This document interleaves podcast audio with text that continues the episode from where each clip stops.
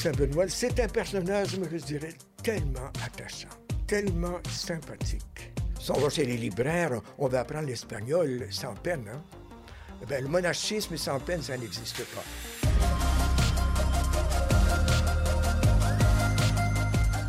Bonjour et bienvenue à Parésia, votre balado qui prend le temps de penser. La vie monastique est l'un des trésors les plus précieux de l'Église. Apparu très tôt dans son histoire, on trouve désormais une panoplie d'ordres et de spiritualités qui vivent de cette vie à la fois récluse, contemplative et communautaire. Vieux de presque 15 siècles, l'ordre des bénédictins tient une place de choix dans cet univers où se côtoient prière, stabilité, travail et vie intérieure profonde. Pour comprendre la vie bénédictine aujourd'hui en 2021, j'ai la chance d'être en compagnie de Don André Laberge. Bonjour. Bonjour. Donc, André Laberge, euh, vraiment, c'est une joie d'être avec vous ici même, dans ce beau lieu qui est l'abbaye Saint-Benoît-du-Lac, votre maison, pourrait-on dire, euh, où vous nous accueillez pour euh, cet entretien vraiment fascinant sur votre vie, mais également sur la spiritualité bénédictine aujourd'hui, en 2021. Et je tiens à, à noter à nos, nos auditeurs que c'est le jour de votre anniversaire, aujourd'hui même. Mais oui, vous tombez pile, mon cher. 81 ans aujourd'hui et je vais commencer bientôt, dans deux semaines, ma 61e année de vie monastique. Je suis entré le 5 septembre 1960. Donc, deux euh, anniversaires euh, importants pour vous que vous, euh, que vous célébrez vraiment presque à deux semaines de différence. Vraiment, Exactement. À chaque année, ça doit être quelque chose. Bon, j'ai mon anniversaire et j'ai mon anniversaire d'entrée au monastère. Ce sont deux naissances, d'une certaine façon. Deux naissances, et puis on se rappelle comment ça s'est passé le 5 septembre, quand nos parents sont venus nous conduire, et puis mes frères, etc. Il y a beaucoup d'émotions, et c'est une aventure, mais voilà, et puis ben, on s'en rappelle encore, et on regrette rien. Et c'est sur cette aventure que va porter notre échange euh, aujourd'hui, si vous le permettez. Euh, vous qui êtes aujourd'hui, depuis 2006, si je me trompe pas. Exactement. Euh, abbé de l'abbaye Saint-Benoît-du-Lac, père abbé. Et donc, vous êtes euh, à la tête de cette communauté euh, de moines bénédictins qui se trouve ici en Estrie, dans cette belle région euh, du Québec. du Québec, qui se trouve à plus proprement parler bon, dans cette municipalité de Saint-Benoît-du-Lac, sur la berge du lac Memphremagog. Exactement. et, et, ce la berge qui vit sur la berge est aussi le maire de cette municipalité. Et euh, justement, dans, l'heure qui nous est accordée euh, aujourd'hui, euh, j'aimerais aborder certains, certains points de la vie monastique, de la vie bénédictine avec vous, vous qui avez une expérience de plus de 60 ans, mais qui est également un artiste, vous, un homme de gouvernement, chef d'entreprise, alors vraiment plusieurs panoramas, hommes de prière d'abord et avant tout, mais d'abord euh, peut-être en lien avec euh, votre vocation monastique et votre entrée qui s'est faite euh, presque il y a 60 ans. 60 ans fait. 60, 60 ans fait, pardonnez-moi. qu'est-ce qui vous a porté au monastère Saint-Benoît-du-Lac et dans la règle de Saint-Benoît, qu'est-ce qui vous interpellait particulièrement? D'abord, c'est lié à l'histoire, hein, parce que quand j'avais 16 ans, je faisais partie de la JSC, j'étais étudiant au collège, je faisais, comme on disait à l'époque, le cours classique. C'était au séminaire de Valleyfield. Moi, je viens de cette région, je viens de Beauharnois exactement, et j'ai fait mes humanités là, donc de 53 à 60. Et puis vers les années 56, 57, eh bien, euh, j'ai commencé à travailler à la JSC. Et puis, une fois par année, l'équipe de, ce qu'on appelait la Fédération des garçons de la JSC, côté, garçon, euh, côté masculin, alors on venait avec l'aumônier, qui était un prêtre du séminaire, on venait en retraite ici. Alors, on venait toujours à la Toussaint, chaque année, donc pendant quatre ans. Alors, c'est comme ça que j'ai connu vraiment la vie monastique. le premier contact, je ne me suis pas senti attiré du tout, même un, peu un sentiment de répulsion, si on peut dire. En tout cas, je me disais, non, c'est pas ma place. J'avais, depuis mon enfance, je songeais à être prêtre. Et puis, la vie de prêtre de séminaire, comme les prêtres qui nous enseignaient, ça m'attirait. Pourquoi? Parce que d'abord, il y avait une consécration à Dieu, bien entendu, dans le sacerdoce, consécration à la jeunesse dans l'enseignement. Et troisièmement, il y avait une vie en commun. Parce que c'était tous des prêtres assez jeunes. Hein. Un vieux prêtre avait dans la cinquantaine à l'époque. peut-être 60, mais la plupart, c'était des gens dans la quarantaine, la trentaine. Donc, il y avait une, jeunesse, il y avait une ouverture d'esprit, il y avait une joie d'être ensemble. Je ne veux pas trop les idéaliser, mais le souvenir que j'en ai, il y avait des hommes remarquables. En, particulier, cet homme qui m'enseignait la chimie, et qui, pendant quatre ans, et qui, était notre aumônier, et qui est devenu évêque, qui est devenu évêque d'abord auxiliaire à, Saint-Jérôme, et puis après ça à Saint-Jean-Longueuil, qui est décédé assez jeune, Monseigneur Bernard Hubert. Donc, c'est comme ça que... Mais comme je songeais à être prêtre déjà, et puis après ça, ben là, tout à coup, l'attrait pour la vie monastique. Puis là, c'était un autre attrait. Mais le premier attrait, c'était toujours la même chose. La consécration à Dieu, se donner à Dieu, c'est faire quelque chose dans l'Église, être quelque chose dans l'Église, être quelqu'un dans l'Église. Et puis ensuite, bien évidemment, la vie commune. Et, et surtout, la vie liturgique parce que déjà au collège, on avait été sensibilisé à la liturgie. Déjà, on commençait les messes dialoguées, euh, on commençait à chanter en français un peu à la messe, etc. Alors, euh, ben ça, tout ça, les prêtres nous sensibilisaient. Alors, donc, il y avait euh, donc, ici, en arrivant ici, ben là, je me, je me, retrouvais un peu dans mon élément. Alors, finalement, donc, et ça a été long avant que je me décide. Vraiment long. Il a fallu attendre la dernière année, on, on disait la philo 2 dans le temps, deuxième philosophie.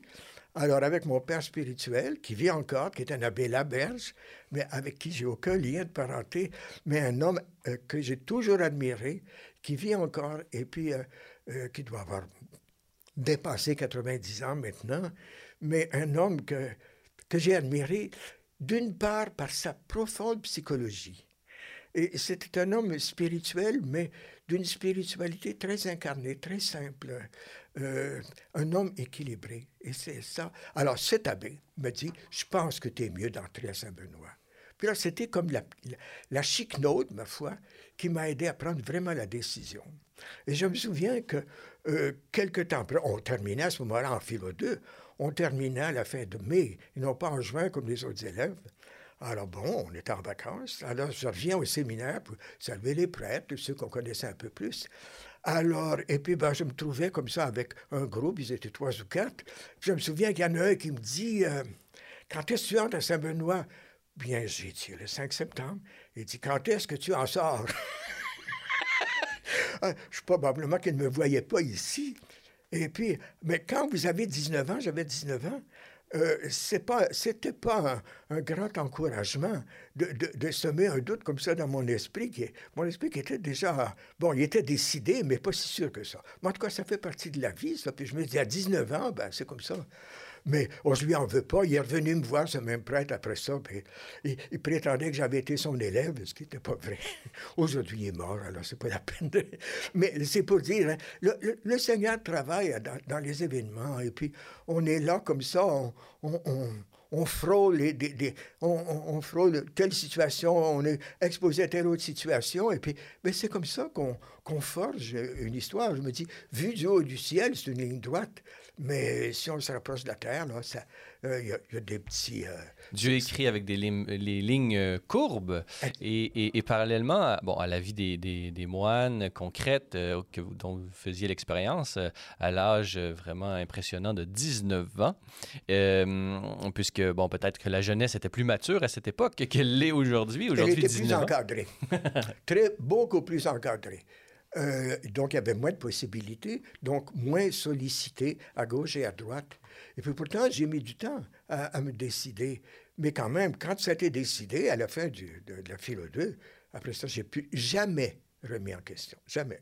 Dans 60 ans, jamais. Il y a eu des périodes difficiles, des périodes, oui, comme il y en a pour tout le monde peut-être euh, moins de possibilités, comme vous le dites, mais en même temps, avoir les milliards de possibilités qu'ont les jeunes aujourd'hui pour réaliser leur vie, ça peut paralyser. On est souvent dans l'analyse de tous les possibles euh, qui, lorsqu'ils se multiplient, on peut être paralysé et finalement rien choisir puisque incapable de décider ou de rejeter le, le 9999 options que l'on prend pas pour prendre l'unique qu'on décide de prendre. Il y a une certaine paralysie, donc il y a une certaine euh, liberté dans le manque de possibilités que, vous avez. finalement, ça amène une indétermination. Euh, c'est certain qu'un jeune homme aujourd'hui qui décide, qui, se sent appelé à être médecin, par exemple, ou avocat, eh ben, il choisit ses options. Mais celui qui était un peu indéterminé, c'est très difficile. Et c'est pas facile d'être jeune aujourd'hui parce qu'ils ont, dès le jeune âge, dès le secondaire, ils ont des options à prendre alors qu'ils savent même pas souvent ce qu'ils sont eux-mêmes. Parce que c'est long apprendre à se connaître soi-même. D'ailleurs, toute la vie pour ça. Même au monastère, hein, on, grandit, on a le noviciat, il y a les études de philo et des études de théologie. Et puis après ça, il y a les responsabilités qui nous sont données. On, on se frotte avec les autres, c'est une vie commune. Alors, il y a les imperfections des autres, et puis il y a ses propres imperfections qui peuvent aussi être révélées par les imperfections des autres. Alors, tout ça mis ensemble, euh, il y a une évolution. Mais c'est sûr que, par ailleurs, les jeunes euh, sont beaucoup plus informés que nous ne l'étions. Euh, je ne vais pas jouer sur les mots, mais on était, nous étions formés dans un domaine, disons, dans une orientation, D'abord, c'était une culture plus générale. Les spécialisations arrivaient en philo 1, philo 2, que ce soit euh, biologie, chimie, ou bien physique, mathématiques, ou les lettres. Il y avait trois options. Alors, l'avocat choisissait les, lettres, et puis euh, l'ingénieur, ben, il allait en physique, mathématiques, et puis le futur médecin, biologiste, etc., biologie, chimie. Alors, moi, j'ai choisi évidemment les lettres, puisque je songeais être prêt, donc, faire la théologie. Alors, ben, ça m'a bien préparé. Alors, mais aujourd'hui, c'est invraisemblable. Puis, vous, ça ne va pas, alors vous changez d'option, vous êtes un peu fatigué, vous faites deux semestres, puis après ça, vous changez d'orientation, puis tout est possible. C'est formidable parce que quelqu'un qui a été sur le marché du travail et qui veut revenir aux études, c'est possible.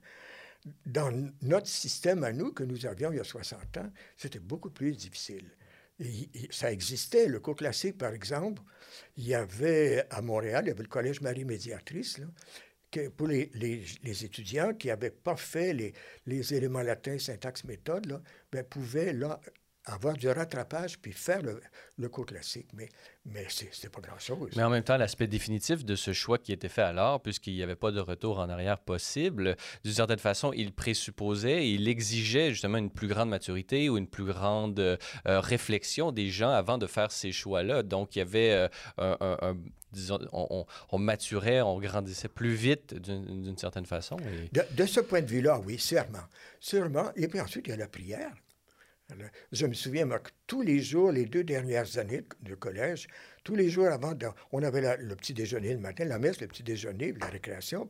Après la récréation, on montait à la salle d'études avant, les cours, puis je, passais toujours à la chapelle.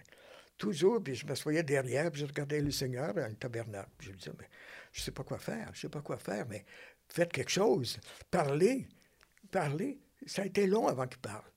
Et puis c'est comme ça pour beaucoup de choses dans la vie des chrétiens, et avant qu'ils nous parlent clairement. Mais une fois qu'on a, bien compris, il faut avoir l'oreille ouverte. Hein. Alors, écoute au mon fils, comme dit Saint Benoît au début de la règle, hein. ah, il faut, faut écouter. Hmm. Parlons, Jean, de, de, cette règle de Saint Benoît et de cette vie de Saint Benoît. Qu'est-ce qui vous a touché dans cette figure, le père du monachisme occidental, père de l'Europe? Pourquoi Saint Benoît vous a touché particulièrement? C'est un personnage, je dirais, tellement attachant tellement sympathique. Quand on lit le prologue de la règle, c'est toute, toute une préface. D'ailleurs, il, résume, là. Il dit, tu cherches Dieu, là, ben, viens, là, puis écoute ce que les psaumes disent. Puis là, il fait une série de citations de psaumes. Hein.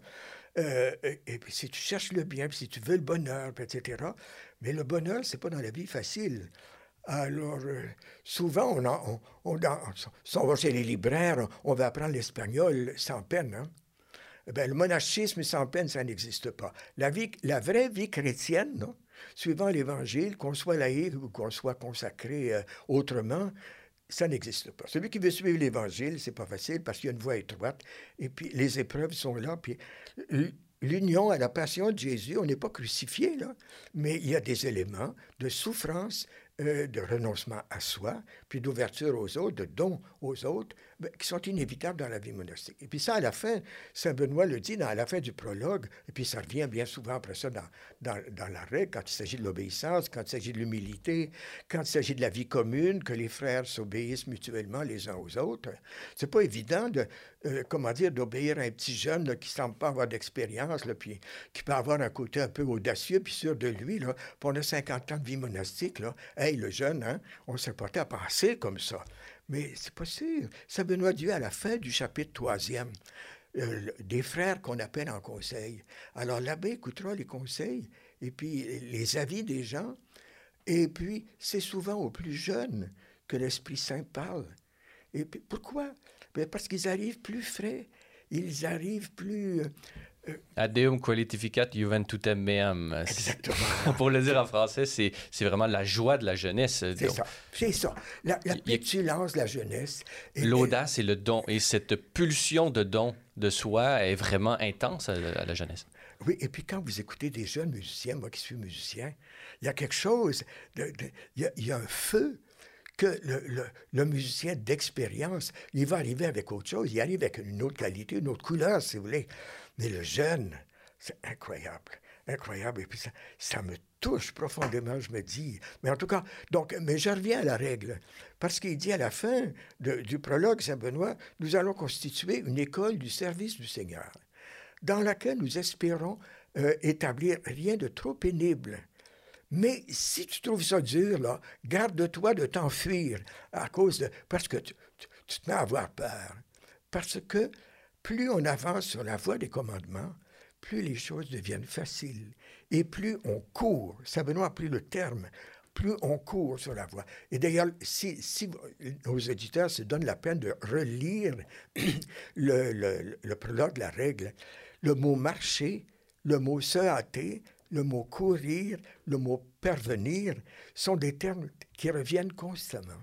C'est une marche, c'est une aventure, la vie monastique, mais comme la vie chrétienne et comme toute vocation euh, humaine, chrétienne, euh, vécue là, avec le plus d'authenticité qu'on peut. Alors, Saint Benoît, il y avait, cet aspect-là qui m'attirait. Puis il y avait un aspect aussi équilibré. Saint Benoît dit quelque part que l'abbé tempère. Ça vaut la peine pour nos auditeurs, s'ils veulent lire comment Saint Benoît euh, fait à deux endroits dans la règle trace le, euh, trace le portrait de l'abbé.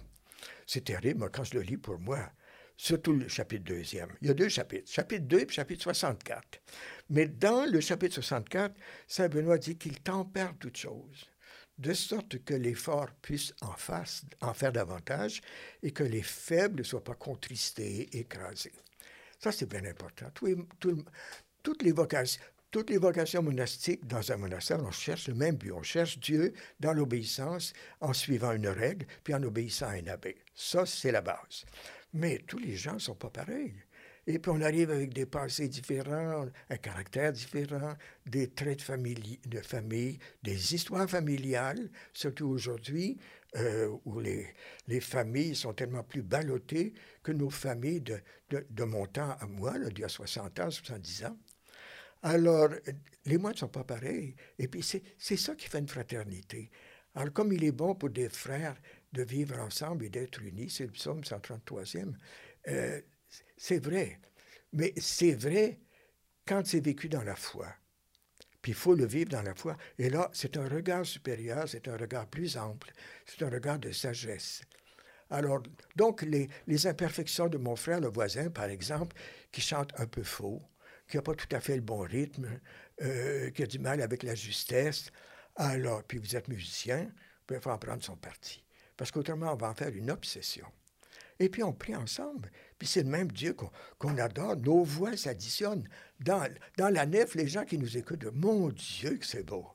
Ben oui, mais si vous étiez à côté de moi, ou vous étiez près de bon, on nomme personne. Mais c'est comme ça. La vie, c'est comme ça. Celui qui est rapide, celui qui est lent. Hein? Euh, celui qui est plus habile de ses mains, celui qui est moins habile. Il y a tout ça. C'est toute la, toute la, j'allais dire la gamme, la gamme des, des personnalités. C'est ça la richesse. Mais quand on se met à regarder ça comme ça, même quand c'est fatigant, on y parvient facilement. Et peut-être que les défauts de l'autre euh, et nos défauts à nous-mêmes en communauté, mais dans la vie en général, euh, peut-être que leur but, leur utilité, euh, pourrait-on dire, est justement de forger notre caractère et faire l'exercice des vertus. Absolument, absolument. Ils nous forgent. Hein. dans l'hymne, dans l'hymne de la dédicace, là, on parle que les pierres, les pierres que nous formons, l'Église. Hein.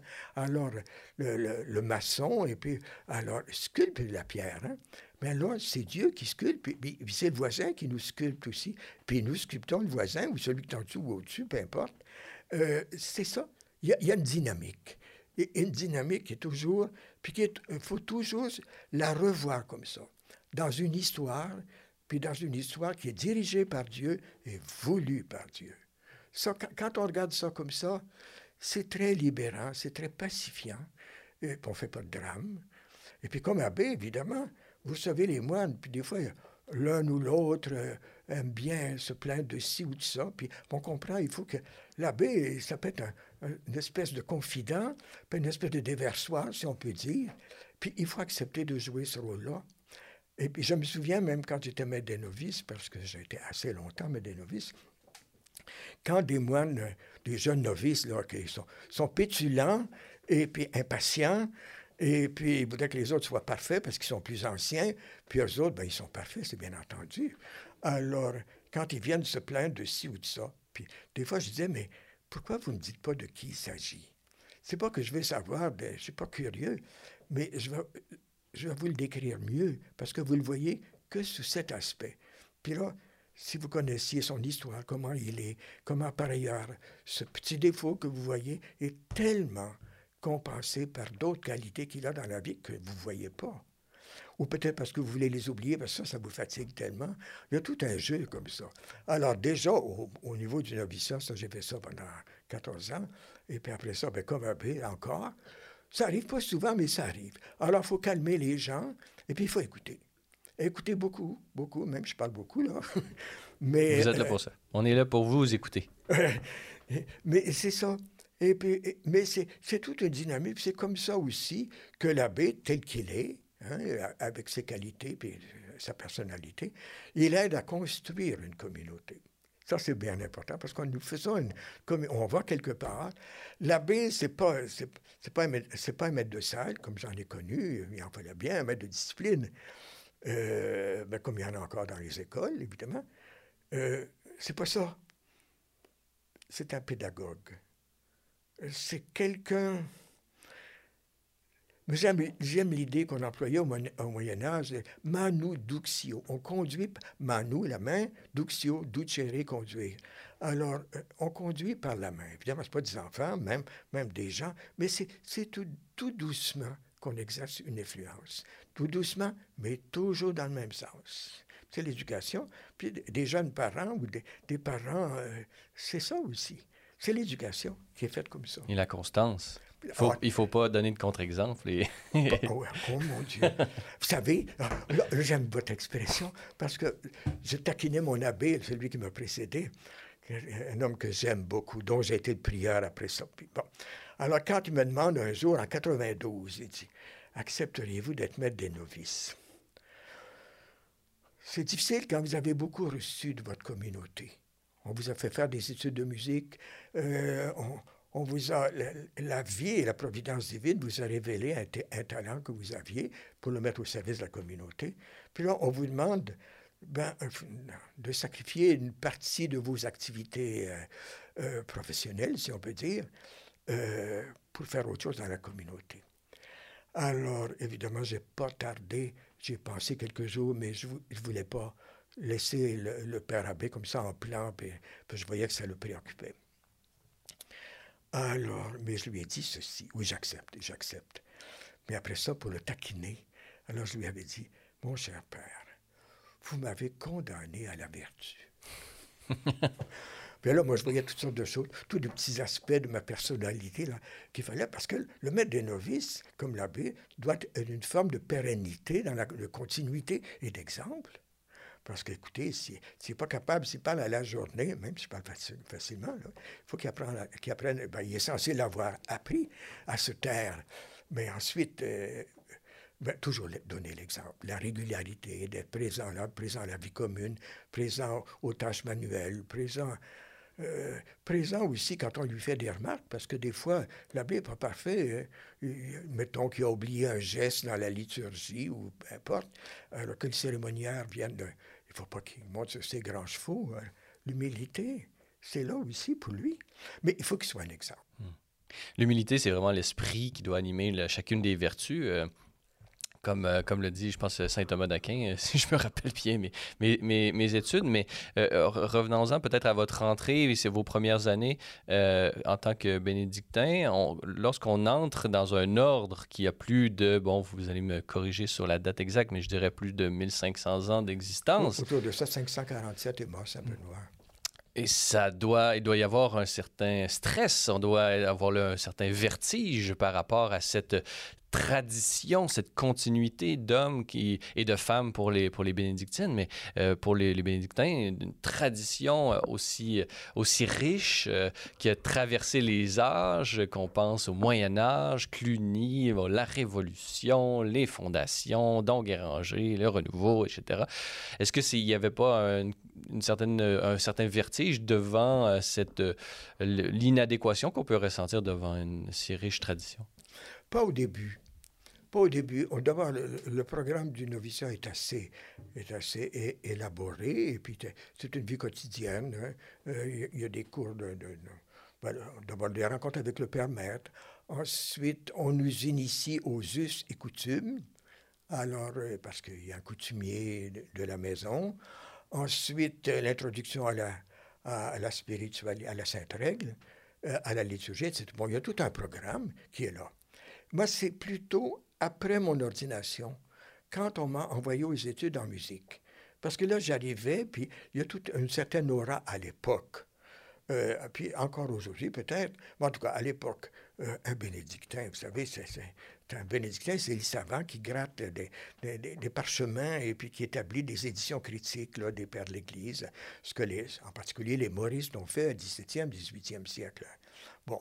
Ou encore, c'est un, grand spécialiste du chant grégorien qui a une belle voix puis qui connaît tout, alors qu'on n'est rien de tout ça.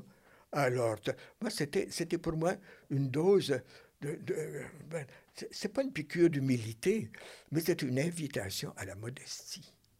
je suis comme ça, je suis heureux de cette, de cette tradition qui est un immense bagage. Mais c'est comme vous venez d'une grande, d'une famille supposée euh, riche, très riche, euh, très, très puissante euh, économiquement. On s'en vante pas.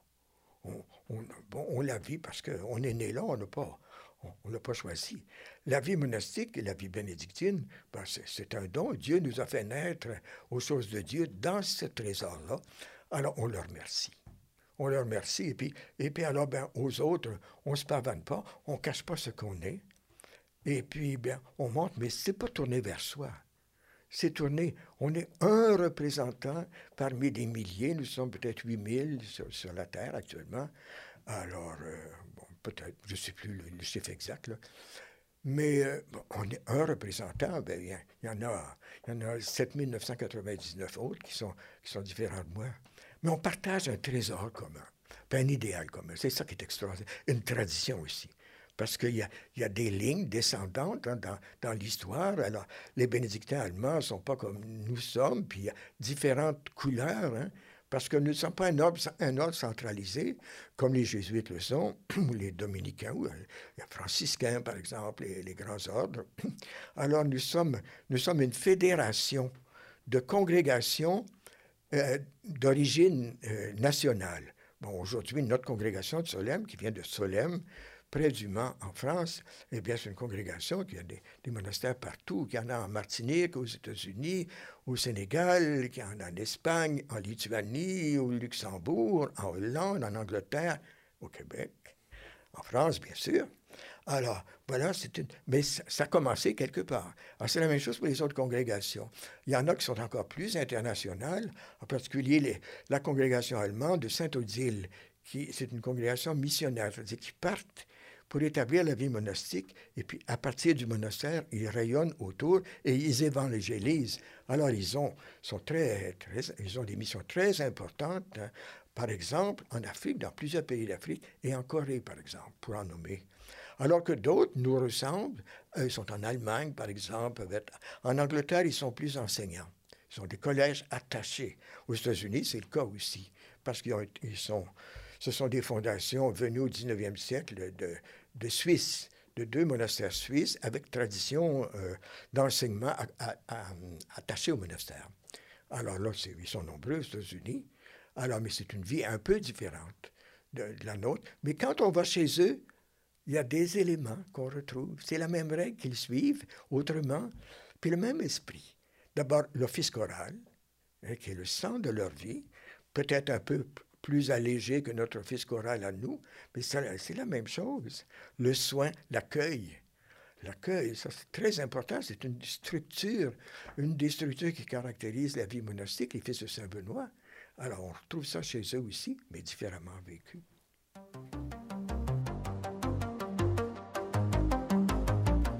Chers auditeurs de Parésia, notez que pour en apprendre davantage sur Celles et Lumières Médias, avoir accès à l'ensemble de nos émissions ou documentaires télé, consulter notre grille horaire ou lire nos différents blogs, rendez-vous sur notre site internet au www.slmedia.org/fr. Vous pouvez également nous suivre via Facebook, Twitter et Instagram. Grand merci à tous ceux qui veulent bien nous laisser un commentaire sur votre plateforme balado préférée ou en s'engageant par leur mention j'aime ou leur partage. Enfin, notez que l'apostolat C'est les Lumières Média ne serait possible sans votre contribution financière. Pour faire un don, visitez notre site web au www.slmedia.org/fr où vous y trouverez toutes les informations sur nos différents programmes de soutien financier. Nous émettons des reçus pour fin d'impôt. Merci à l'avance pour votre générosité. Nous sommes toujours en compagnie de Don André Laberge, qui est le père abbé euh, de l'abbaye de Saint-Benoît-du-Lac, abbaye bénédictine bien connue euh, au Québec pour son fromage, entre autres. Ah oui, ah oui, bien sûr. Avant de rentrer dans cette euh, dimension de travail de la spiritualité bénédictine, j'aimerais que vous nous parliez un peu de, la liturgie dans le contexte de, de, Vatican II, puisqu'on a parlé de l'histoire, du développement, de, de l'ordre. Vatican II c'est un concile qui a touché énormément la vie de, l'Église et a fortiori euh, celle des bénédictines, euh, des, bénédictins et bénédictines, puisque vous êtes euh, vraiment en, plongée à tous les jours. vous vivez au rythme de la liturgie des heures, de la messe et tout ça. Alors, pouvez-vous nous, parler comment les changements voulus par la, la Constitution Sacrosanctum Concilium les principes, comment vous, ici à Saint-Benoît-du-Lac, l'avez-vous vécu, euh, cette euh, transition euh, voulue par Vatican II au niveau de la liturgie? Bien, d'abord, on, on, nous a lu les textes au réfectoire, hein? le, Sacrosanctum Concilium, puis ensuite on lisait les chroniques pendant le développement du concile, on lisait les chroniques. Il y avait en particulier le père, le fameux père Legault, euh, qui s'occupait du théâtre, là, euh, Émile Legault, alors qui était commentateur, on écoutait, puis on, nous lisait des articles de, du Devoir, etc. Donc on était au courant de ce qui se passait, première chose. Ensuite, ben, quand il y a eu des, il y a eu le texte, puis ensuite l'introduction de la langue vivante, par exemple. Un point. Deuxième point. Langue vivante. Mais pourrait-on dire que le latin chez vous n'était pas mort, puisque c'était vraiment une, une langue qui, qui, vraiment qui imprégnait l'ensemble de vos chants liturgiques? Toute la liturgie était en latin quand je suis entré. Il n'y avait, pas de, il y avait pas un mot de français, sauf s'il y avait un sermon ou une homélie. On ne parlait pas d'homélie à ce moment-là. Tout était en latin. Mais progressivement, on a commencé très lentement à introduire le français. Très lentement un petit exemple, euh, parce que un petit exemple, parce que notre office d'abord a été après le concile a été révisé et puis finalement il y a, ce que notre Père Saint Benoît veut, c'est que nous disions le, le psautier dans la semaine, 150 psaumes. Mais ce qu'il décrivait, lui, dans la règle, c'était beaucoup plus que ça, parce qu'il y avait beaucoup de psaumes qu'on répétait Par exemple, à l'Office de l'Aude, on répétait tous les jours 140, le psaume 148, 149, 150. Bon, alors, il y a eu des schémas proposés par l'ordre, euh, un schéma avec des psaumes répartis sur le mois, répartis sur deux semaines, répartis sur une semaine, ou bien l'ancien euh, schéma que notre Père Saint-Benoît avait établi. Puis Saint-Benoît le dit dans la règle. Si vous n'êtes pas content, alors, euh, faites vous-même votre propre répartition des psaumes. Parce que le, développement organique, pour emprunter la, formule du cardinal Newman, Saint cardinal Newman, le développement organique de la liturgie, euh, pour le paraphraser, vous l'avez vécu à plusieurs reprises dans l'histoire euh, du, euh, de, l'ordre bénédictin. Absolument. Vous avez vécu le Concile de Trente qui est, qui est venu presque mille ans après votre, votre arrivée. le, le J'imagine que la liturgie des heures, oui, il y avait les psaumes, Saint-Benoît avait lui-même les, les, psaumes en main, mais la liturgie, même le canon des Écritures n'était pas établi encore à son époque. Donc, il y a, déjà à l'origine, on pourrait dire, de votre ordre, une certaine flexibilité puis une certaine ouverture à cette transition, mais qui doit se faire à travers cet esprit euh, de prière, un rythme et euh, une sagesse. Euh, vous évoluez au rythme de la prière elle-même, pourrait-on dire? De la, de la prière et puis de l'évolution de, la société, l'évolution des mentalités des gens. Hein, c'est des hommes du 20e siècle qui vivent cet idéal et non pas comme les moristes. 21e, on est rendu au oui, 21e. Mais quand, quand il y a eu le concile, mon cher, oui, oui, mais c'est parce que j'avais en tête la question des, des moristes qui n'avaient pas le, même bréviaire que nous, le même Pouvez-vous spécifier qu'est-ce que vous entendez? Les, les c'est la congrégation de Saint-Marc. C'est une congrégation ah. française euh, qui a été très prospère et qui ont fait des grands... Ils étaient connus surtout pour leurs travaux euh, savants sur les pères de l'Église, des éditions des pères latins et grecs. Je vais nommer simplement un nom parce que ceux qui, de nos auditeurs qui vont à Paris, euh, il y avait Don Mabillon. Il y a une station de métro Mabillon. Alors, c'était lui.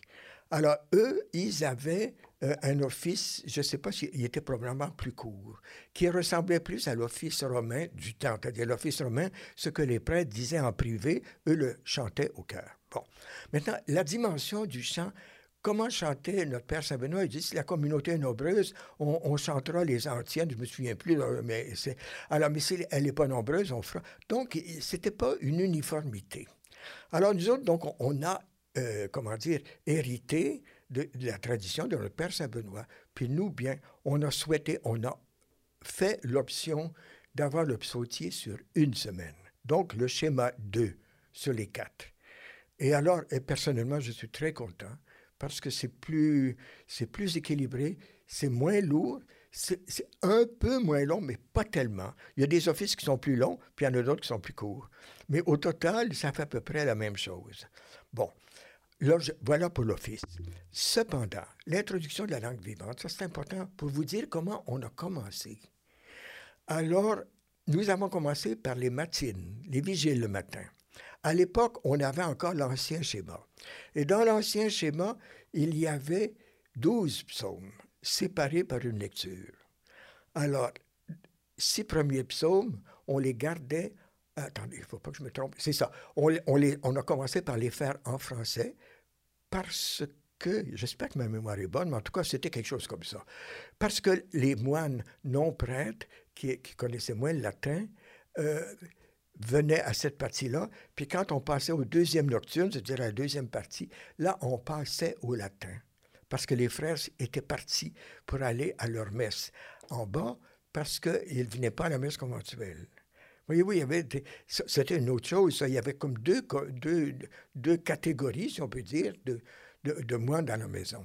Les, les, moines de cœur, donc ils vont à tout l'office, sont obligés d'aller à tout l'office, et les frères qui viennent à une partie de l'office, mais l'autre partie, bien, ils assurent certains travaux manuels dans la maison, euh, travaux plus manuels comme les voitures, la, cuisine, euh, bon, etc., ce que vous pouvez imaginer. Bon. Euh, donc, on a commencé comme ça. Puis à la messe, c'était pareil. Alors là, mais cependant, d'abord, il a fallu faire aussi l'essai. On n'était pas habitué à la concélébration. Alors ça aussi, ça a été un apprentissage qui a été assez long. Et puis avec des réactions Mais il y en a qui étaient à l'aise, d'autres qui étaient moins à l'aise, il y en a qui étaient pour, il y en a qui étaient moins pour, etc. Mais ça, ça c'était la sagesse, vraiment, euh, sagesse formidable du père abbé du temps, dont Sylvain, qui était notre abbé pendant 31 ans, qui était un esprit très ouvert, mais prudent, euh, et, puis qui ne voulait pas brusquer, mais il, il fallait bien suivre l'Église. Alors, et puis, mais tout en étant dans l'esprit de la congrégation. Et surtout que le Saint-Père, Paul VI, Saint Paul VI, avait demandé en particulier aux moines puis aux bénédictins de garder le chant grégorien. Alors c'est comme ça que nous, finalement, après avoir fait toutes sortes d'essais, c'est ce que nous faisons encore depuis, depuis la fin du Concile, depuis, disons, depuis 1969 à peu près, ce qui, est assez loin en arrière, tous les chants sont en latin et tout, tout le restant est en français. Alors, les lectures, les oraisons, la prière eucharistique, chantée avec des, mélodies très bien faites par Don, Mercure, euh, qui était un ancien prieur d'ici, qui est décédé maintenant, et puis qui avait fait un, énorme travail pour les bénédictines de Mont-Laurier pour l'adaptation, disons, au français de, du répertoire grégorien et de l'esprit. Parce que j'imagine que justement, mettons, on, euh, est dans les années 60, entre 65 et 72, 13, là, que, que ces réformes-là ont été introduites dans votre abbaye. Et j'imagine que pour euh, un, vieux euh, prêtre bénédictin de votre communauté à 90 ans, qui se voyait changer ses habitudes depuis plus de peut-être 60, 70 ans de vie religieuse à ce moment-là, ça devait pas être facile. C'était pas facile. Et puis, il y avait tout un aspect aussi, ils étaient un peu, un peu bousculés dans leur sensibilité, puis dans leurs habitudes. Alors, mais je dois dire encore une fois, tout ça s'est fait dans la charité. Il n'y a pas eu de division, au bout de petites tensions. Euh, mais il n'y a pas eu de division profonde. vous savez, euh, comme il y avoir des tendances ailleurs, par exemple, il y avait l'office en latin et l'office en français. Il n'y a pas eu ça ici du tout. Euh, bon, il y a eu des, petites difficultés, surtout au sujet de la messe. Euh, mais ça n'a pas duré longtemps parce que assez tôt, on s'est rendu compte que nous autres, ce qui nous, ce qui nous ralliait tous, c'était le français pour ce qui n'est pas chanté et puis pour ce qui est du chant, le latin.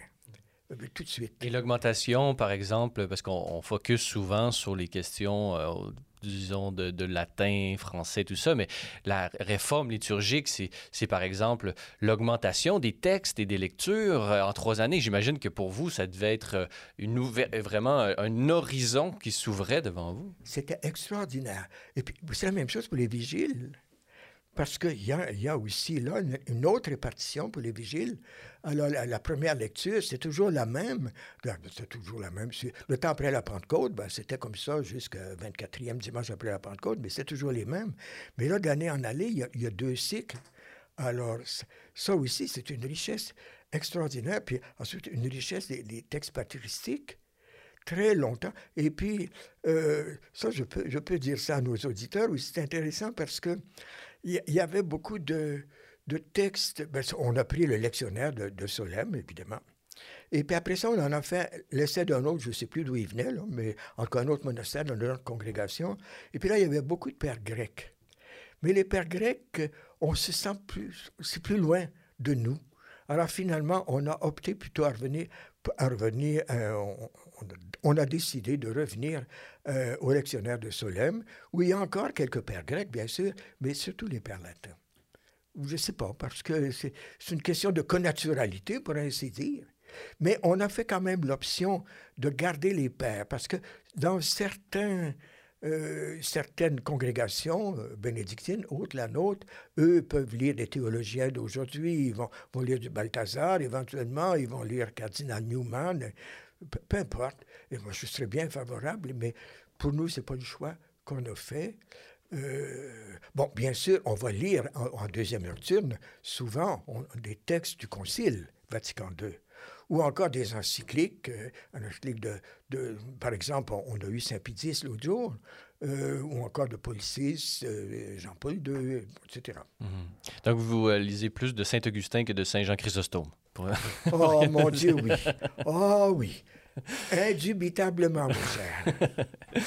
Euh, bon, euh, bon, le temps file, c'est vraiment... Bon, j'avais énormément de questions pour vous, mais on, était absorbé par le temps de la conversation. Mais euh, j'aimerais parler un peu du travail, puisque on, on, le sait, la vie bénédictine a presque deux poumons, aura, prière, et labora, travail. Alors, parlez-nous un peu des activités dans lesquelles, peut-être en nous les introduisant par la chronologie de leur apparition historique, donc je pense que c'était le fromage qui a commencé ici. Vous pouvez me corriger euh, si je me trompe. Euh, parlez-nous un peu de, des différentes euh, artisanats, les œuvres que vous produisez, où, comment, où se déploie votre sanctification à travers le travail ici à Saint-Benoît-du-Lac? Saint-Benoît dit dans les chapitres des travaux, alors c'est alors qu'ils sont vraiment moines, s'ils travaillent, s'ils vivent du travail de leurs mains c'est une, une structure, c'est une des données, c'est une des, euh, des valeurs fondamentales du monachisme. Qui le reprend un peu de Saint Paul, d'une certaine façon, qui lui-même voulait travailler. Il, il, faisait des tentes, euh, si je ne m'abuse. Absolument. Il voulait travailler, il ne voulait pas être, être, le fardeau de quelqu'un, il voulait vraiment travailler de ses propres mains. Exactement. Alors, nous, évidemment, dans, l'histoire, parce qu'on était fondé en 1912, mais il y a toujours eu des travaux manuels, mais c'était, ça a été long avant de trouver des travaux manuels qui fassent vraiment vivre la communauté. Alors, au tout début, justement, ce n'était pas les travaux manuels qui, faisaient vivre vraiment, ils, aidaient, mais c'était aussi beaucoup les prédications. Parce que nos pères, qui étaient des Français, qui avaient le verbe facile, alors étaient beaucoup invités par les curés pour prêcher des, des des, des, mini-retraites ou des retraites. Alors, évidemment, ils, étaient, ils recevaient des émoluments pour ça. Puis, bon. Mais c'est en 42 là que, parce que on, avait une ferme, on avait des, vaches, et puis il y a eu tout ici. Là. Quand, quand, je suis entré en 60, là, il y avait encore des, poules, il y avait encore une porcherie, mais, mais c'est là qu'on s'est rendu compte, il y avait un jardin potager, j'ai moins connu ça. Mais le, père abbé du temps, dont Sylvain, s'est rendu compte, il ne fallait pas trop diversifier parce qu'on dispersait les énergies. Et puis finalement, dans l'économie générale, ce n'était pas ce qu'on cherchait. il fallait quand même être autonome pour euh, ne, pas être euh, vivre de quête. C'était pas ça. On a quêté pour nos constructions, mais on n'a pas quêté pour vivre. Bon. Alors, c'est en 42 que la fromagerie a été fondée. Et, et puis, ça a commencé tout doucement. Et puis, je pense que c'est un frère qui était originaire de Saint-Roch, des hôtels, des, des pardon. C'est, hmm. oui. Euh, dans le bas du fleuve. Dans le bas du fleuve. Très belle église, hein. oh, ça. Où j'ai fait un disque. Pas, pas, tout loin de Kamouraska, là, il y a vraiment, c'est une belle région, c'est tout l'été. Et la mentalité aussi des gens. Toujours est-il que, alors c'est lui qui a parti ça, et puis qui est allé évidemment à Oka, qui a fait des stages à Oka pour voir, parce qu'à Oka, c'était déjà une longue tradition, puis le fromage d'Oka était connu. Petit à petit, cette fromage-là, cette fromagerie-là s'est agrandie. Et pour au début, il y avait beaucoup de moines qui travaillaient là. Il y avait peu d'employés. Mais la communauté vieillissant, évidemment, maintenant, euh, nous avons construit une fromagerie toute nouvelle en 2017-2018, fromagerie toute moderne, euh, où on fait encore actuellement des, améliorations parce que tout n'est jamais parfait dès le point de départ. Mais là, c'est vraiment un jeune moine, le plus jeune moine de la communauté, qui a 39 ans, euh, qui est le directeur, qui lui a une formation. Avant, il y avait eu Don Minier, évidemment, qui est hôtelier actuellement, qui a des chantes. Mais euh, Don Minier, lui, avait fait des études très poussées à Laval, fait deux baccalauréats en biochimie et puis dans une autre faculté de sciences, je ne sais plus laquelle en tout cas qui était, mais c'est un chercheur, lui, qui, cherche encore pour, faire le sous-produit de notre fromage. ça, c'est formidable. Moi, je suis très content. Trouver le, le, calibrage parfait des ingrédients pour arriver à vraiment la, le nec plus ultra du euh, fromage. D'abord, de, retrouver, parce que c'est lui qui avait mis au point, le, frère euh, fondateur, qui a fondé la, fromagerie, avait trouvé quelque chose. Mais après ça, il a d'abord, on a commencé à diversifier nos fromages et puis de faire notre gruyère le Mont-Saint-Benoît lui donnait sa couleur. Là. Avec le temps, ça, c'était pas toujours exactement. Alors le père Minier, là, il s'est euh, il s'est vraiment ingénié à retrouver ça. Puis là encore, actuellement, ils y travaillent avec le père Flageol. Euh, Parlez-nous de cet esprit, ben, c'est fascinant, puis ça me rappelle euh, le discours de Benoît XVI qui avait fait au Bernardin à Paris. Et donc, dans ce discours euh, de Benoît XVI au Bernardin, il manifeste à quel point les moines, par leur souci de la perfection ou dans la transformation, dans la transmutation, pourrait-on dire, de la matière, et le, temps qu'ils prennent, aujourd'hui, les, les, grands produits, bon, ils notent par exemple la littérature la littérature française qui s'est développée d'une manière exponentielle grâce au travail euh, des moines. Euh, il y a la même chose par rapport aux produits.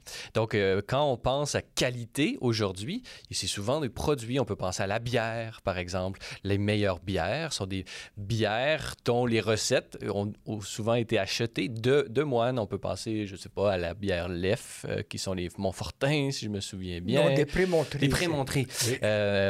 donc, on peut penser au meilleur champagne, Dom Pérignon. un Pérignon qui était un, un moine bénédictin. Et euh, bon, on peut penser euh, la chartreuse pour les chartreux. Donc, il y a toujours ce... Ah, ben, on pourrait multiplier les... Euh, et je suis certain que vous pourriez faire une liste beaucoup plus exhaustive que, que moi, que je puis la, faire. Mais parlez-nous de cet esprit, de cette recherche de la perfection dans, dans, dans l'investissement que vous faites dans un travail, par exemple, artisanal ou de production comme vous le faites. Mais pour parler justement de ce, de ce qu'on est en train de faire actuellement, Là, le père Minier a revu avec le père Flageol les, recettes, et puis comment les recettes avaient été changées euh, avec le temps, avec d'autres directeurs, disons, de la fromagerie, qui étaient souvent des laïcs, parce que le père Minier, ça fait un certain temps qu'il a quitté la direction, bon, etc. Alors, et puis là, ils travaillent ensemble, ils font des essais. Mais il y a un autre point, c'est le point de l'utilisation du lactosérum, c'est-à-dire le petit lait que nous autres, on ne peut pas envoyer ça dans l'usine d'épuration. Nous avons une usine d'épuration pour nos eaux usées, mais là, ça, ça va, tout, euh, va tout bousiller le, travail qui se fait euh, naturellement, si on peut dire. Et puis, on ne peut pas envoyer ça dans le lac, évidemment, avec l'écologie. Alors, on donne ça à des porcheries, mais c'est nous qui payons le transport. Ça coûte cher, ça. Le transport du petit lait, puis du petit lait, il y en a beaucoup dans une semaine. Alors, c'est pour ça, c'est ça que travaille le père Mini actuellement. Qu'est-ce qu'on pourrait pas faire? Alors là, c'est d'essayer de trouver qu'est-ce qu'on pourrait faire avec ce lactosérum. Alors, il a essayé de faire des espèces de pudding euh, qui a apporté pour faire goûter à l'un ou l'autre moine, comme ça, après le repas.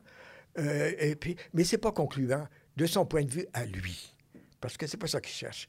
Mais il y a un autre moine, lui, qui a une formation en, biologie, qui est aussi un scientifique. Et puis, alors, il discute avec lui. Puis là, ben, lui, il penserait faire une, boisson. Euh, il y a toutes sortes, quand on va chez les, euh, les dépanneurs, il y a toutes sortes, hein, dans les frigidaires, toutes sortes de... de, de, c'est plus que des eaux gazeuses, le Coca-Cola, etc. Il y a une gamme. On pourrait partir notre gamme. Et c'est ça qu'il cherche actuellement. Alors, ce père-là, le biologiste qui a proposé ça au père Minier, pour lui, c'est clair dans sa tête. Mais c'est de le mettre au point et puis, et puis d'y parvenir. En tout cas, ça, on, verra. Personnellement, euh, personnellement, euh, nos moines de Saint-Vendry, la maison qui nous a fondés, eux viennent de partir une brasserie. La Saint-Vendry, puis là, sont, sont rendus à trois types de, de, de, de bières peut-être Vous êtes tenté par la bière parce qu'il y a un vent au Québec de microbrasserie. Il y a un vent. Et puis, euh, d'avoir quelque chose qui soit autre. Là, le CID, on a le CID actuellement.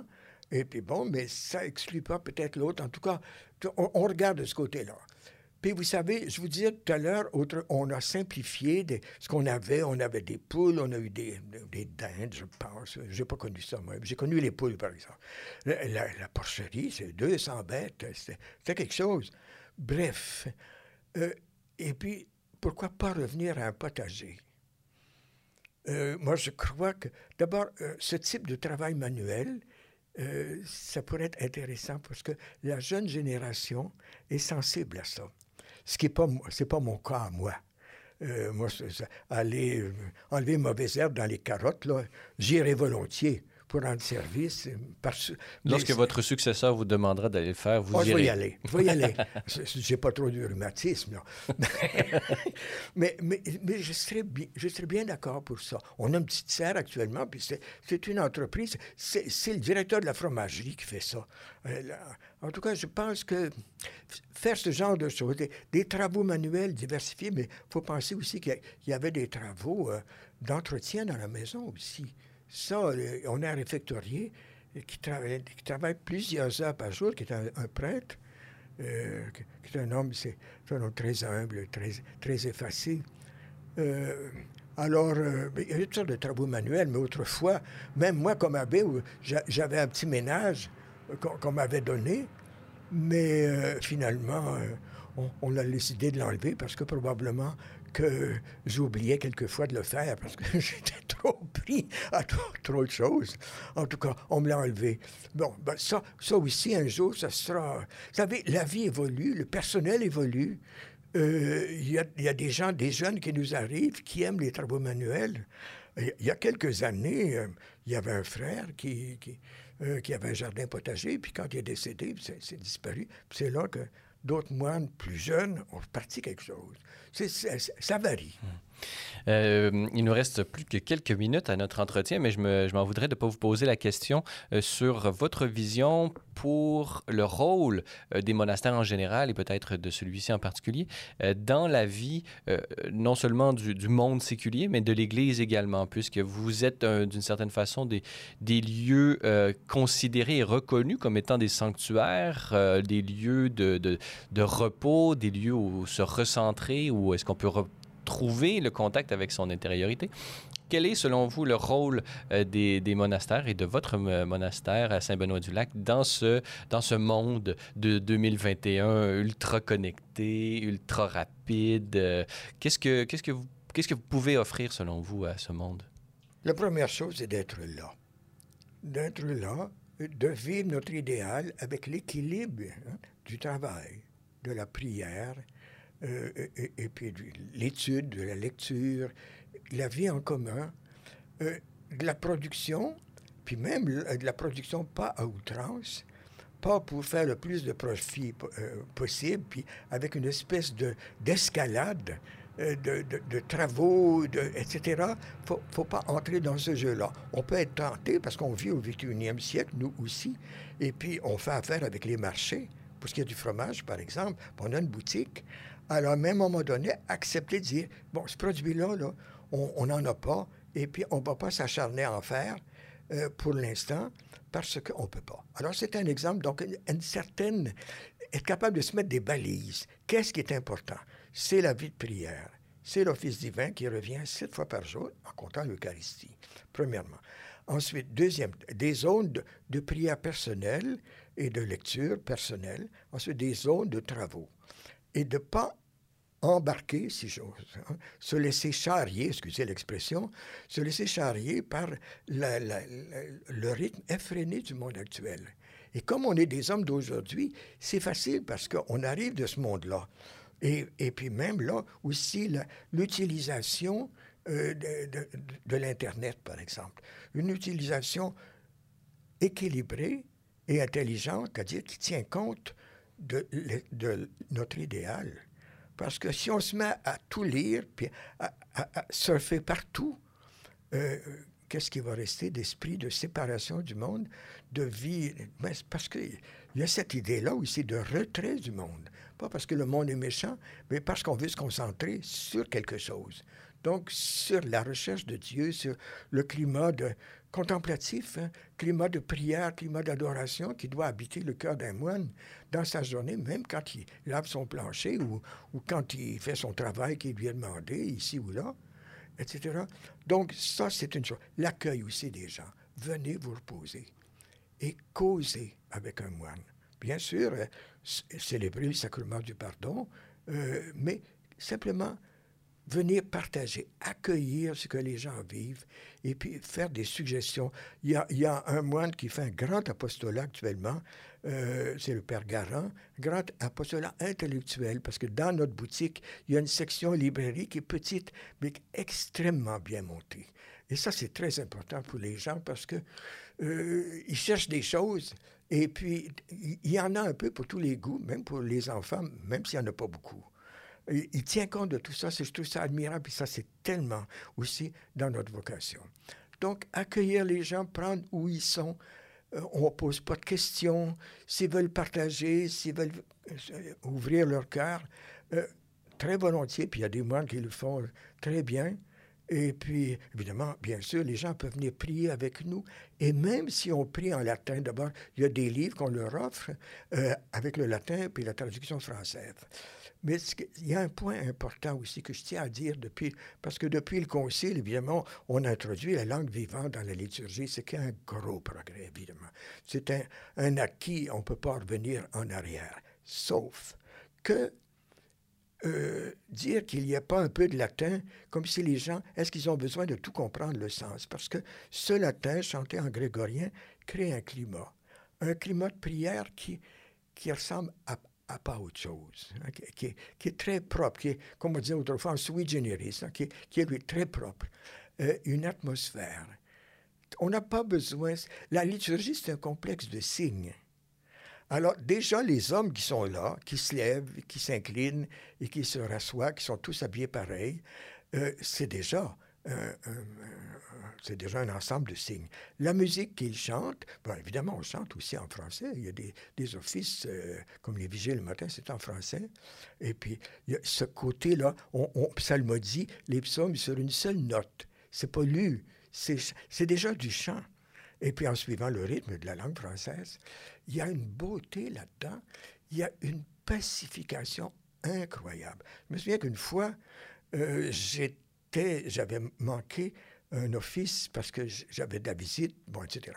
En tout cas, j'étais avec des gens à la tribune en haut, et puis là, c'était l'office de, de, sexe, il manquait beaucoup de moines, mais j'écoutais la psalmodie. Je me disais, mon Dieu, juste écouter ça, c'est une thérapie. C'était vraiment formé. Puis, puis c'était pas des grandes voix, mais c'était ce côté, il y a un rythme, ça reprend. Euh, c'est comme une partie de ping-pong, hein? Alors, ça va d'un cœur à l'autre. Et puis, et puis là, on entendait les paroles en français. Mais même si c'était en latin, d'abord, les, modes grégoriens, ça, c'est des gammes qu'on ne retrouve pas dans la musique moderne. Alors, c'est encore là, c'est un ailleurs.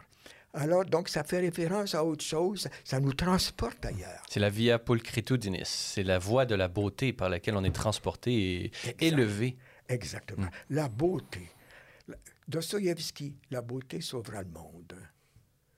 Mon Dieu, que c'est vrai. Et puis, le langage de la beauté, c'est pas le langage qu'on peut traduire en concept. C'est un langage qui nous pénètre, qui nous façonne, qui nous modèle. Euh, qui nous soulève sans qu'on s'en rende compte.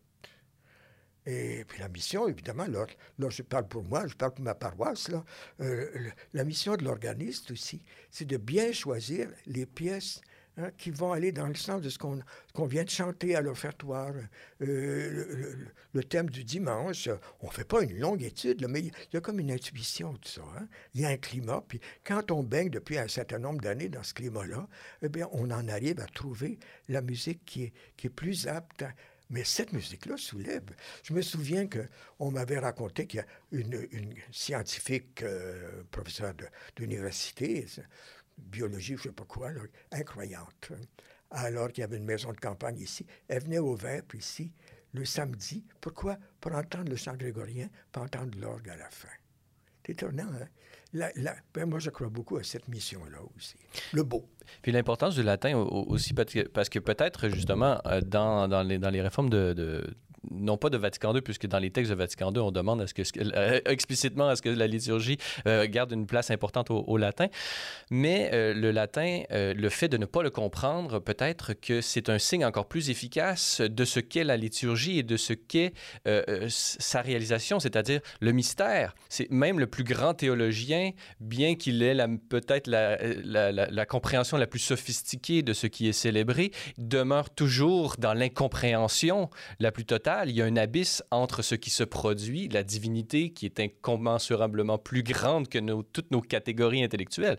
Donc, le fait de ne pas comprendre d'une certaine façon pour le participant, pour le, fidèle qui arrive ici et qui vous entend chanter en latin, le latin, le fait de ne pas le comprendre prédispose encore mieux au mystère, c'est-à-dire que déjà, je ne comprends rien et donc c'est l'attitude à avoir devant la grandeur de, Dieu. C'est ça, on approche le mystère. Le mystère, ça peut ça, pourra jamais se transformer en concept. Jamais.